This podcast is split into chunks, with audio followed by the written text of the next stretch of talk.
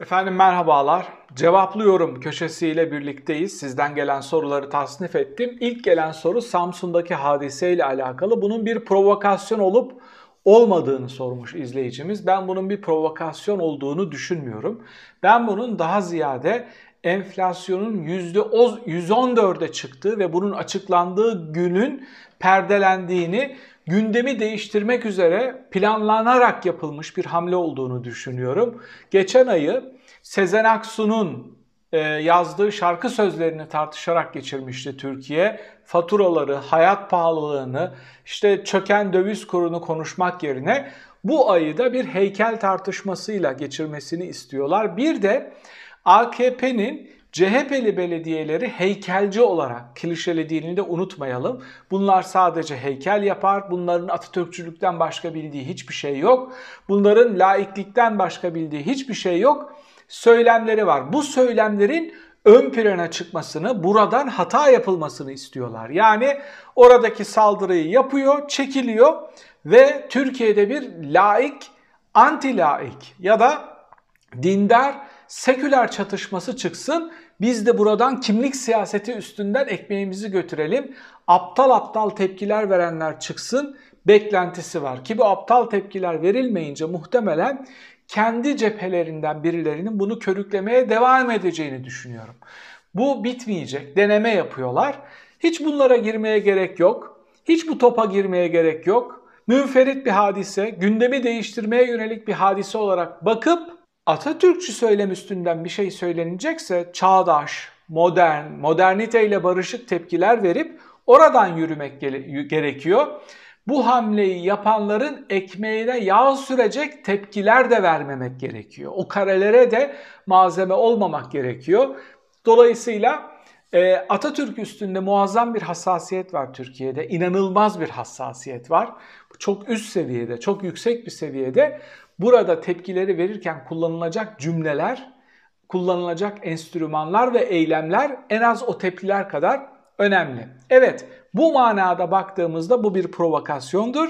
Ama bu provokasyonun amacı e, heykelleri yıkmak, işte orada bir çatıştırma oluşturmak değil, ülkeyi laik anti laik ekseninde kutuplaştırmak olarak okuyabiliriz. Çok güzel bir soru.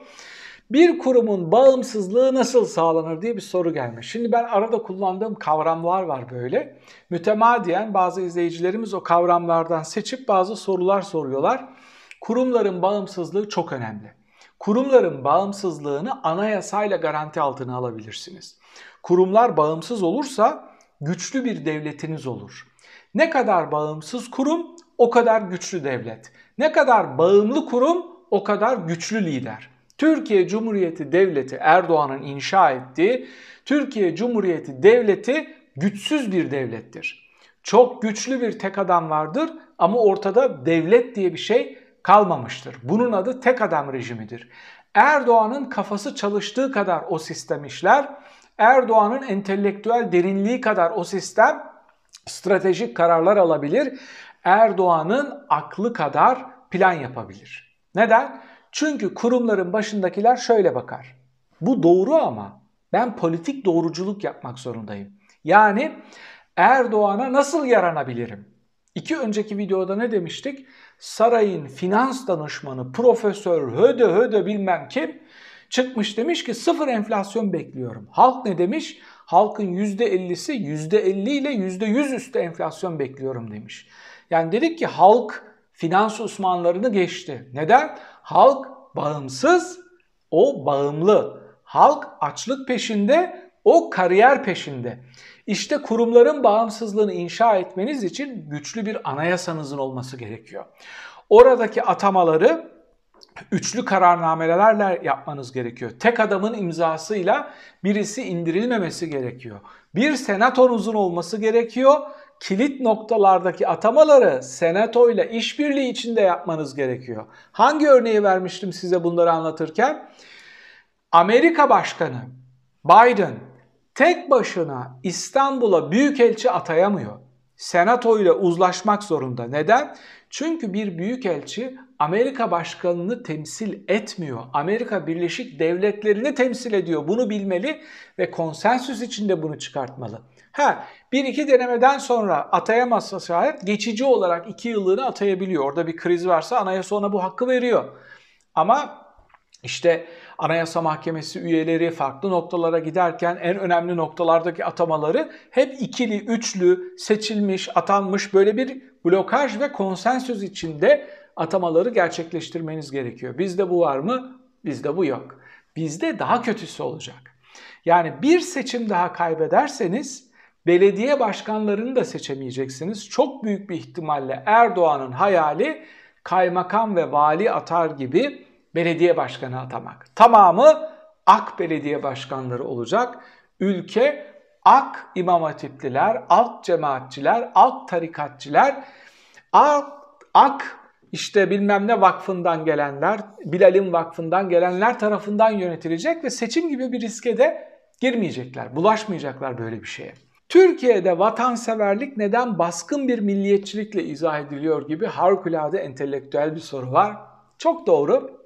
Vatanseverlik milliyetçi olmayı gerektirmez. Patriotismus dediğimiz, patriotizm dediğimiz şey milliyetçiliği gerektirmez. Yani bir solcu da vatansever olabilir, bir seküler de vatansever olabilir ki bizdekiler o çizgide zaten vatanseverlik, milliyetçilik boyutlarına yaklaşıyor. Ama şunu da görmek gerekiyor. Neden haklı bir soru? Vatansever refleksler gösterenlere de aşırı milliyetçi damgası vurulmaması gerekiyor. Orada böyle de bir denge var. Neden peki vatanseverlik baskın bir milliyetçilikle izah ediliyor? Çünkü bizim eğitim sistemimiz aşırı milliyetçi. Bence Kemalist modernleşmenin yaptığı büyük hatalardan bir tanesi bu kadar Türklük üstüne kurulu, bu kadar Türklük söylemini kutsayan, onu ön plana çıkartan bir milliyetçilikle eğitim sistemini inşa etmiş olmaları. Bunun yerine daha seküler ve modernist bir vatanseverlik, vatanperverlik işlenseydi bu birazcık daha e, kitlelerin daha kolay kabul edip hazmedebileceği ve sevebileceği bir şey olabilirdi. Türklüğe vurgu, dağ taşa Türk yazma vesaire gibi şeyler üstüne anayasamız, değerlerimiz, işte vatanımız, coğrafyamız, buradaki zenginlikler üstüne daha bilge vurgu yapılsaydı bence daha güzel olurdu. Bu benim görüşüm. Bunu şimdi birçok kişi beğenmeyecek. Türkiye Cumhuriyeti'nin üniter devleti olması, ülkede Avrupa normlarında bir demokrasi inşasının ve toplumsal uzlaşının, barışın kalıcı olarak tesis edilmesinin önünde bir engel midir? Bu da çok güzel bir soru. Üniter devlet yapısı tüm bunları yapmak için Avrupa normlarında bir devlet inşa etmek için engel midir diyor. Bence engel değildir üniter devlet olup bunu başarabilenler de var. Yani federal bir devlet olmanız gerekmiyor. Ben federalizme sempatiyle bakıyor muyum? Evet, federalizmin birçok olumlu yanı var. Birçok külfeti ve masrafı da var. Hayatı zorlaştıran kompleks yapıları da var. Şimdi federal yapıların en güzel şeyi şu. Topluma yerel olarak bazı lokal çözümler sunabiliyorsun.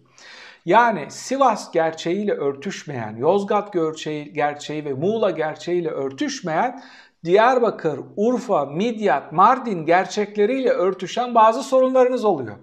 Merkezi kararlar aldığınızda o sorunları es geçebiliyorsunuz, görmeyebiliyorsunuz. Aynısını Batı için de söyleyebiliriz. Çok doğru bir şekilde orada vuku bulan bazı sorunlar Diyarbakır'ın hiç gündeminde olmayabilebiliyor.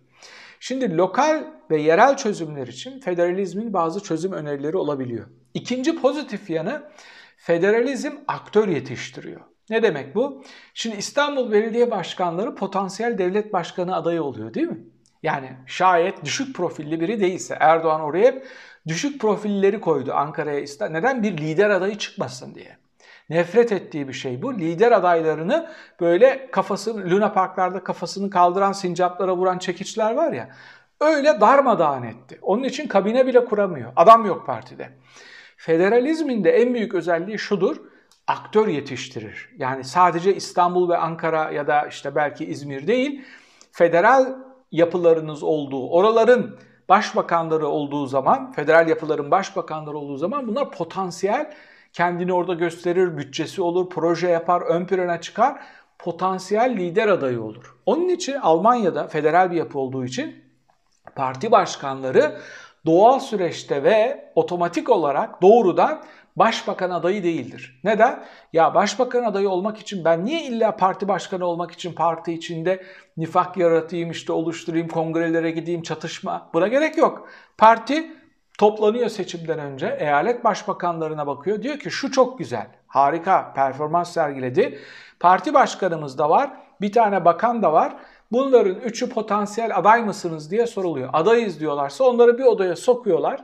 Başarabilirse onlardan bir tanesi çıkıyor diyor ki biz anlaştık şunu aday gösteriyoruz. Başaramazsa işte kendi içlerinde bir istişraki, istikşafi görüşmeler falan yapıyorlar. İstişareler sonrasında bir aday çıkartıyorlar. Neden? Çünkü federalizm güçlü adaylar, potansiyel liderler yetiştiriyor. Yani özetle üniter devlete e, üniter devlet gelişmenin, demokrasinin, terakkinin önünde bir engel değil. İyi yanları da var, kötü yanları da var. Demokrasinin de işte kompleks olması, birbirinden farklılıklar oluşturması, masraflı olması gibi bazı negatif şeyleri de var, yanları da var. Özetle şey değildir. Sistem kadar senin uyguladığın anayasa ve felsefe çok önemlidir. Federal bir yapı inşa edip çok rezil bir paylaşım süreci de şey yapabilirsin, e, tercih etmiş olabilirsin farkında olmadan. Negatif örnekleri de var. Bunları da tartışabiliriz. En büyük kaygım Millet İttifakı'nın uyumuyla alakalı diyor bir soru. Şu anda HDP ile konuşmuyorlar. E seçimi kazandınız diyelim. Anayasa değişikliği için HDP ile konuşmak zorunda kalacaksın. Farklı hamleler yapmak için konuşmak zorunda kalacaksın. Neden bugün değil diyor. Bu haklı bir soru ama Burada HDP'li aktörler bir bilgelik gösteriyor. Açık konuşalım. Böyle bir beklenti içine girmiyorlar. Bir hesapları yok. Şunu isteriz, şunu vermezseniz şöyle olmazsa bir pazarlığa girmiyorlar. Diyor ki canım kardeşim doğru bir aday bulun. Ha bizle de istişare ederseniz biz de tercihimizi söyleriz. Ha istişare etmezseniz de çok önemli değil. Dersinizi çalışın. Demokrasiyi inşa etme sözünüzün arkasında durun sizden bir beklentimiz yok. Parti olarak biz yaşanabilir bir Türkiye'den başka bir hayalimiz yok. Çıkar şeyine girmeyeceğiz. Biz anahtar partiyiz. Hadi pazarlık yapalım demeyeceğiz. Garantisini verdikleri için Millet İttifakı'nın aktörleri de extra large rahat hareket ediyorlar. Çok rahatlar. Bu rahatlığın sebebi onlara bu zemini sağlayan HDP olduğunu düşünüyorum. Bunun için çok fazla ilişkiye girmiyorlar. Şu korkuları da var. Çok fazla kare verirlerse aynı anda bir arada vermemelerine rağmen sürekli AK Parti sosyal medyada neyi pompalıyor? Millet İttifakı'nın başkanını Demirtaş belirleyecek. İşte genel af çıkacak. Öcalan'a özgürlük verecekler. Bugün gördüm sosyal medyada. Türkiye bölünecek, şuraya gidilecek, böyle olacak. Şimdiden bunu konuşmaya başladılar. Bir de o kadar sıkı fıkı karede fotoğraf verseler herkes şunun farkında. Bu gerçekten son seçim olabilir. Burada hata yapmayalım. Bizim şahsi çıkarlarımız, planlarımız hatta rüyalarımız ertelenebilir. Önce Türkiye'yi normalleştirmemiz gerekiyor. Ne diyorum sürekli ben? Türkiye'nin en büyük sorunu Kürt sorunuydu. Türkiye'nin bugün en büyük sorunu Kürt sorunu değil. Erdoğan sorunu, otoriterleşme sorunu, tek adam rejimi sorunu. Bu Kürt sorunun önüne geçmiş durumda işin en güzel yanı ne biliyor musunuz? Kürtler bunun farkında. Kürtler bunun farkında olduğu için muhalefet bu kadar rahat hareket edebiliyor, bu kadar rahat adım atabiliyor. Hep kazanının e, muhalefet olabileceği ihtimali üstünden konuştuk ama anayasayı değiştiremeyecekler ve bunun kötü bir şey olduğunu söylüyorsunuz diyor bir izleyicimiz. Bence diyor bu kötü bir şey değil. Mevcut güçlü sistemle daha rahat bir demokrasi inşa edilemez mi? Bu adamlar daha rahat yargılanamaz mı? Gibi bir soru var. Buna kısmen katılıyorum. Yani kısmen katılmak şu anlama geliyor. Çok daha hızlı bir şekilde yeni bir sistemin altyapı taşlarını döşeyebilirsiniz ve sistemi kısmen rehabilite edebilirsiniz ama sürdürülebilir olmaz sürdüreceğiniz, kuracağınız sistem bir referandumla halktan geçmeli. Arkasında çok güçlü bir yapı olmalı, tartışılmalı, halk desteğiyle tekrar kurulmalı ki halk onu benimsesin. Siz sadece KHK'larla birazcık intikam alabilirsiniz. İşte bazı yerlerde temizlik yapabilirsiniz ama bunun ötesinde bir sistem inşa etmek için çok güçlü bir konsensüse ihtiyacınız var. Referanduma gidecek kadar yani bir sistem inşa edip referanduma gidecek kadar yeniden yapılandırmaya gitmeniz gerekiyor. Zira orada göremediğiniz bence şöyle bir tehlike var. Seçimi kazandınız. Başkanınız geldi, CHP'li bir başkan. Yönetti, onu düzledi, bunu düzledi, orada reform yaptı. Sonra bir sonraki seçimde ne olacak? Yine mi CHP'li birini başkan yapacaksınız? Yani İyi Parti, Deva Gelecek bunlar oylarını artırdı diyelim. AKP darmadağın oldu. Onlardan büyük oy koparttılar. Ama sistem yine başkanlık sistemi. Bu Türkiye'nin önünü tıkayan bir şey. Tekrar parlamenter sisteme geçip paylaşımcı bir yapı yapmadığınız sürece muhalefetin en büyük partisi sürekli ben aday olacağım, benim adayım olacak, ben başkan olacağım diye orayı tıkama riski de var. Bir sonra şimdi önceliğiniz Erdoğan rejimini işte bertaraf edip normalleşmiş bir demokrasi, hesap verebilen bir devlet inşa etmek olabilir. Bir sonraki seçim şeyiniz, motivasyonunuz ne olacak? Bunu yapamıyorsanız, o çoğunluğunuz yoksa bu risklerin hepsi hesaplanmalı ve hiç ertelenmeden parlamenter sisteme geçişin önü açılmalı. İyi Parti'nin demokrat bir parti olduğuna inanıyor musunuz? MHP'den farklı bir yanı var mı sizce? Yani bu soru kafamı kurcalamıyor değil. Bir kere İyi Parti'nin İyi Parti'nin MHP'den farkı yok mu diye sorarsak İyi Parti'ye haksızlık etmiş oluruz. Zira bu adamlar Devlet Bahçeli'ye temenna edip orada kalıp hiç zahmete ve riske girmeden hayatlarını o şekilde devam ettirebilirlerdi. Demek ki bir farkları var ki riske girdiler, ayrıldılar, mücadele ettiler ve yeni bir parti kurdular. Evet bazı noktalarda MHP'nin ötesinde milliyetçi tepkiler veriyorlar. Buna katılıyorum ya da MHP çizgisinde tepkiler veriyorlar. Bir de şöyle bir şey var. Meral Akşener'i biz DYP'li günlerinden hatırlıyoruz. Meral Akşener'in yetiştiği bahçe ülkücü bahçedir ve siyaseti de o çizgide yapmayı tercih etti. Biz belki Meral Akşener'den şu hayalleri kurmuştuk, şunu bekliyorduk. DYP ve ANAP ruhunu tekrar diriltecek, merkez sağı inşa edecek ve çok daha geniş kitlelere kucak açabilecek çok güçlü, MHP'den çok farklı, oldukça farklı bir parti inşa etmesini bekliyorduk. Onlar birazcık daha kolayı tercih ettiler. Türkiye'de hala hazırda pompalanmış, körüklenmiş bir milliyetçi zemin var. Bu zemine biz bir partiyi kurup pastadan payımızı alalımı tercih ettiler. Bu kendilerinin sorununu çözüyor ama Türkiye sorununu henüz çözmüş değil. Değil. Ha şunu diyebilirsiniz. E, Deva Partisi o çizgide kuruldu da ne oldu? Bu da haklı bir soru. Yani Deva Partisi %3-3,5'ları görmeye başladı. Çok açık söyleyeyim yeni kurulan, kurulan partilerin hemen hemen hepsinin akıbetinin bu şekilde olabileceğini tahmin etmiş. Deva Partisi'nin çok daha fazla oy alabileceğini düşünmüştüm. Yanılmışım. Yanılmışım. Türkiye'de o merkez sağ söylemi dillendiren, daha özgürlükçü bir muhafazakar yorum yapan partilerin çok da güçlü karşılığının olmadığını gördük. Seçmen kitlesini de dönüştürmüş AKP.